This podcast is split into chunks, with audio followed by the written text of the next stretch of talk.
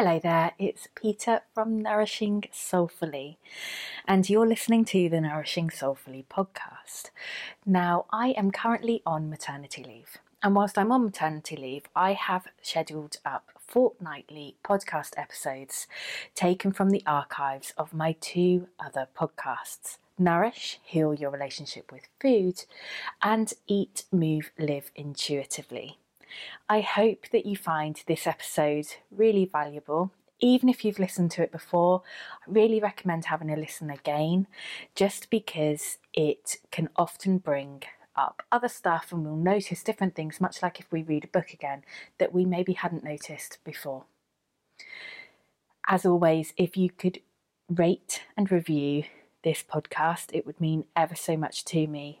But what would mean even more to me is if you could share this episode, if you found it valuable with others, because this will help the podcast be found by many, many more people. Remember, you can also find so much content on the Nourishing Soulfully website and the blog at nourishingsoulfully.com. And if you're fancying a little bit of self development, a little bit of self care time, and focusing on creating that self kindness and self compassion and getting to really know yourself, Elevate, the course in self kindness, is available as a self paced course, even whilst I'm on maternity leave. Head to nourishingsoulfully.com to find out more, and let's delve into this week's episode. Is intuitive eating about letting go of the pressure and stress we place on food and ignoring or not placing attention on food and movement and just letting ourselves be? This is a question I delved into this week with a wonderful soul in our community. Is it just about letting it all go and not worrying, letting go of the pressure and just being?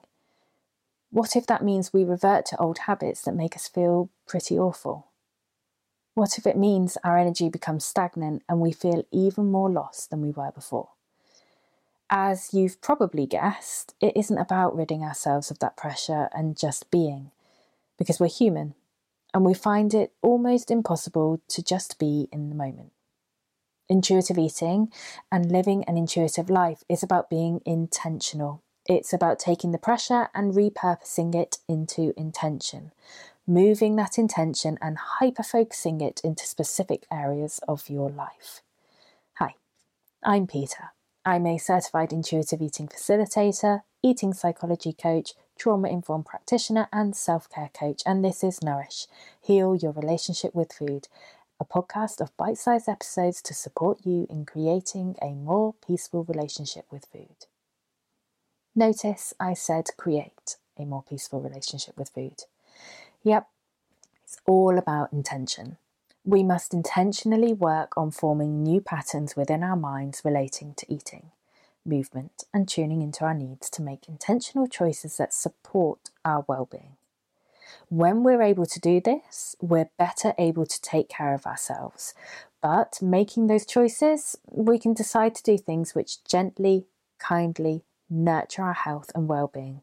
But we're not waiting for those things to happen to us we're making it happen. We're making our own intentional, intuitive life through each and every choice we make. Often, when I speak about self kindness, my message can be misunderstood. The idea that we can just let everything go, sit back and be, and that that is self kindness.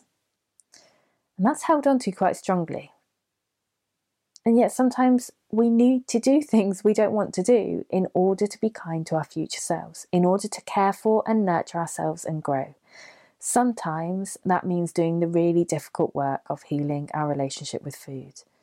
Not just giving ourselves permission to eat whatever we want, but looking at food rules and beliefs, understanding our own behaviours of food and where these stem from learning to tune into hunger and fullness cues, and learning how best to honour and respect these cues. Work on body respect, embracing joyful movement, and experimenting with a huge variety of exercise forms kind of fits into this as well. It may sound like something that you can just do in a couple of days or a week, and kind of once you've listened to a few of these episodes or um, listened to a audiobook on intuitive eating or read a book on intuitive eating, that then you will just be an intuitive eater and you've done the hard work. it's not about understanding the theory. It's about practice and practice and practice and practice.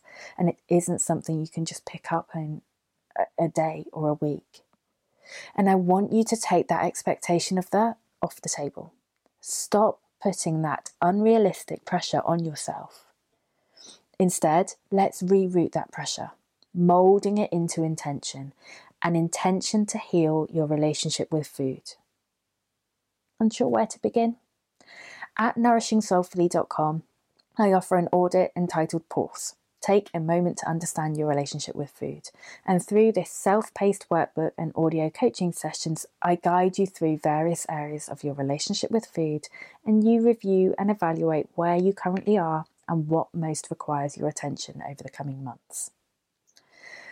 That's available at nourishingsoulfully.com. If you can't find it or you've got questions, feel free to email Peta, that's P E T A, at nourishingsoulfully.com.